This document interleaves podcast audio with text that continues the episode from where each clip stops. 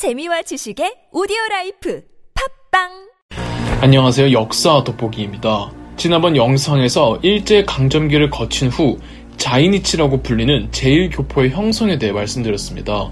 그러나 재일교포들은 일제 강점기 시절 일본으로 넘어간 조선인들로만 형성되는 건 아닙니다. 해방 후에도 한국 내의 사정에 따라 재일교포분들은 변하게 됩니다. 일제강점기 때 일본으로 넘어온 제1교포분들을 올드커머, 해방 후 일본으로 건너온 제1교포분들을 뉴커머라고 부르는데요. 해방 직후 한국은 곧바로 남북한으로 분단되면서 뉴커머들은 이에 영향을 받을 수밖에 없었습니다. 해방 직후 한반도는 이념에 따라 남북한으로 싹 갈립니다. 아직 독립된 두 국가가 들어서기 전에는 남쪽에도 남로당 등 공산당 세력들이 여기저기 흩어져 있었습니다. 극심한 이념 갈등으로 지방 곳곳에선 같은 민족끼리 유혈 사태가 벌어졌고 특히 1948년 제주 4.3 사건 때 많은 제주도민들이 학살을 피해 일본으로 대거 넘어가기도 했습니다. 6.25 전쟁 때도 전쟁 피해서 일본으로 넘어간 경우도 많았고요. 일제 강점기 기간 일본으로 가는 배편이 상당히 발달해 있어서 한국의 난리를 피해 일본으로 가는 일이 그다지 어렵거나 이상한 일은 아니었거든요. 여하튼 한국이 남북한으로 분단되자 일본에 있는 제1교포분들도 남북한이냐를 두고 나뉠 수밖에 없었습니다.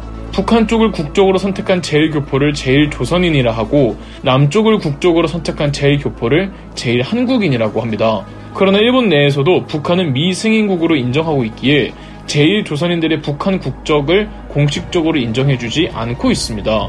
일본은 북한 국적의 제1조선인들을 무국적으로 분류했으며 편의상 조선적이라고 칭하고 있으나 조선적은 오피셜한 행정 명칭이 아닌 그저 인정되지 않는 국가의 국적을 주장하거나 아니면 아예 국적 자체를 만들지 않은 외국인에 대한 일본의 간이 명칭입니다. 분단되기 전에는 남북한을 따지지 않고 일본에 거주하는 한국인들이 다 함께 만든 제1조선인 연맹이라는 단체가 있었습니다. 하지만 1945년 10월 자유주의 측 혹은 남한 측의 한국인들은 이탈해서 반공주의자들을 중심으로 새로운 단체가 되었고 이 단체가 여러 차례 이름을 바꾸면서 제1본 대한민국 민단 줄여서 민단을 조직합니다. 참고로 민단의 창립 멤버이자 1대 단장이었던 사람이 영화로 유명해진 박열이랍니다. 6.25 전쟁을 거치며 두 단체가 더 대립하게 되는데요. 일본 극우 정권은 사회주의자들만 남은 제1조선인 연맹을 강제로 해산시켰습니다. 이 단체는 일본 내 공산당의 도움으로 암암리의 생명을 유지하다가 1955년 전쟁이 끝난 이후죠. 제1본 조선인 총연맹, 이른바 조총련으로 이름을 바꾸고 다시 부활합니다. 따라서 해방 후 제1교포분들은 남한의 민당과 북한의 조총련, 크게 두 흐름으로 전개되었다고 보시면 됩니다. 2013년엔 조선노동당 통일전선부 산하로 소속이 되었기 때문에 일본에 있는 조총련 본부에 함부로 들어가면 국가보안법에 걸린다고 합니다.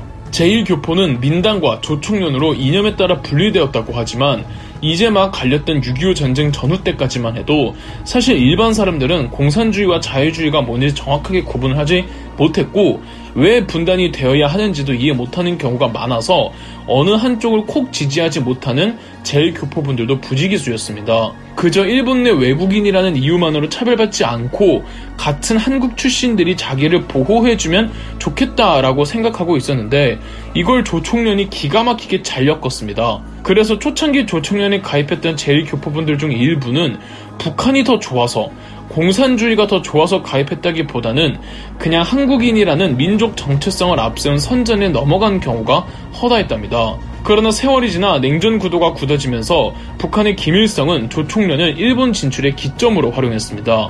조총련을 통해 많은 스파이들을 일본에 퍼뜨렸죠. 조총련계 제1조선인과 민단계 제1한국인들은 일본 사회에서 온갖 민족 차별을 받아오다가 대박을 터뜨린 사업이 있었으니 바로 파친코 도박 사업이었습니다. 파친코는 전후 피폐해진 일본 사회에 급하게 붐을 일으켰는데요. 외국인의 신분으로 막노동에 종사하면서 아주 적은 임금을 받거나 그게 아니면 이렇게 도박 사업에 손을 뻗칠 수밖에 없었습니다. 그나마 파친코 도박이 여러 다른 도박 사업에 비해 진입 장벽이 낮다고 하더군요. 일본 정부의 파친코 규제 때문에 많은 일본인 사업가들이 이탈된 반면 파친코 도박 사업이 아니면 취직이나 다른 일을 감히 꿈도 못 꾸었던 제1교포들은 파친코 사업에 존버를 했고 그 결과 아직까지도 일본 내 파친코 사업 상당수는 제1교포들이 쥐고 있습니다. 현 일본 파친코 사업의 80%가 제1교포 소유라고 합니다. 파친코 사업 때문에도 그렇고 지금도 여전하지만 옛날에는 훨씬 더 제1교포들에 대한 일본인들의 시선이 매우 좋지 않았습니다. 특히 조총련계 제1조선인에 대해선 훨씬 그 시선이 어묵했죠.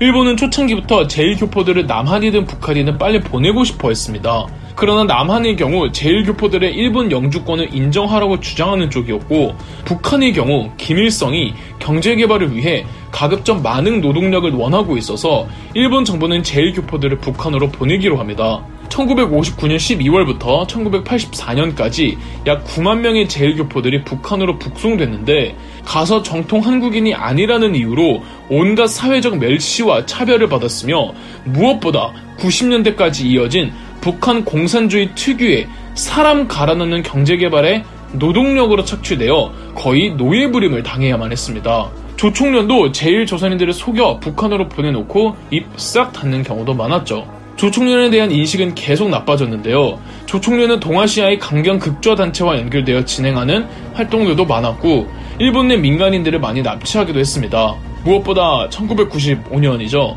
옴진리교라는 일본 내 사이비 단체에서 도쿄 지하철에 살인가스를 살포했던 테러 사건이 있었습니다. 이 테러 사건의 제일 주도적인 간부들 중 한 명이 조총련 출신의 제일 조선인이었죠.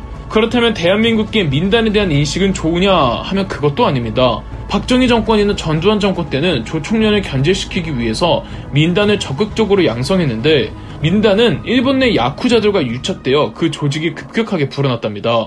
민단 의 주요 간부들은 야쿠자 소속으로 정적들을 암살하고 다닌 적도 수차례 있어서 일본 내에서도 이미지가 상당히 안 좋았습니다. 그러나 90년대 때부터는 조총련과 민단이 이미지를 많이 상쇄하려고 하는데요. 지금은 두 집단이 예전만큼 갈등을 빚지는 않고 있고 시대가 많이 변했으니까 협업을 할 때는 협업을 한다고 합니다. 80년대 이후로 민단의 경우 본국과 연계해서 많은 일들을 서로 협조하고 있습니다. 민단의 자본으로 만들어진 은행이 신한은행이고 IMF 때는 민단에서 모금 운동을 벌여 모금액을 대한민국 정부에 전달하기도 했죠. 또 하나 제1교포 관련하여 중요한 이슈 중 하나가 조선학교입니다. 일제 강점기 때 일본으로 넘어온 올드커머들은 일본 내 한국인 10대 아이들이 다닐 학교가 필요하지 않냐며 조선 학교를 만듭니다. 그러나 일제가 패망하고 미군은 조선 학교를 일본의 정식 학교로 인정해주지를 않았고 일본 정부는 조선 학교 폐쇄령을 내리지만 조선인들은 거부하다가 1948년 4월 한신교육투쟁이라는 사건도 있었습니다. 어쨌든 폐쇄되었지만 이후 제1조선인 커뮤니티와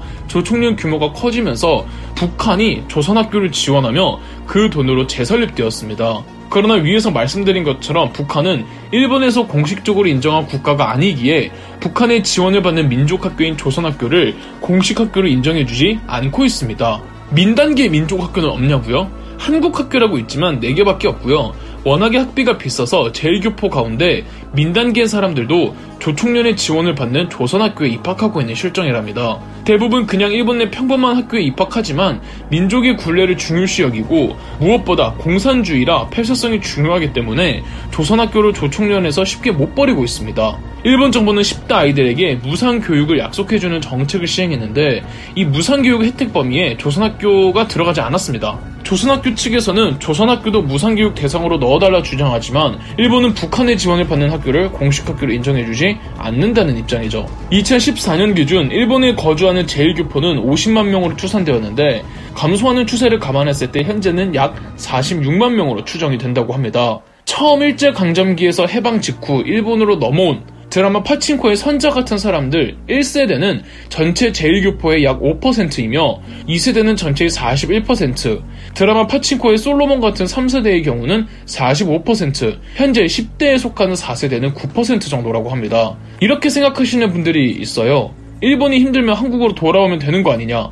1세대들은 몰라도 2에서 4세대들은 다 일본에서 나고 자란 사람들이기에 한국 사회에 쉽게 터전 일구지도 못하고 적응도 못합니다. 그렇다고 한국인의 후손이란 걸 망각하며 일본 사회에서 살아갈 수도 없죠. 앞으로 점점 세계화가 추진되고 단일 민족을 고수하는 게 의미가 없어질 만큼 세계의 각국들은 다민족, 다문화 국가 운영에 적응을 해야 하지 않나 싶습니다. 그럼 역사 돋보기였습니다. 영상 재미있으셨다면 구독과 좋아요, 알림 설정까지 해주시면 감사드리겠습니다.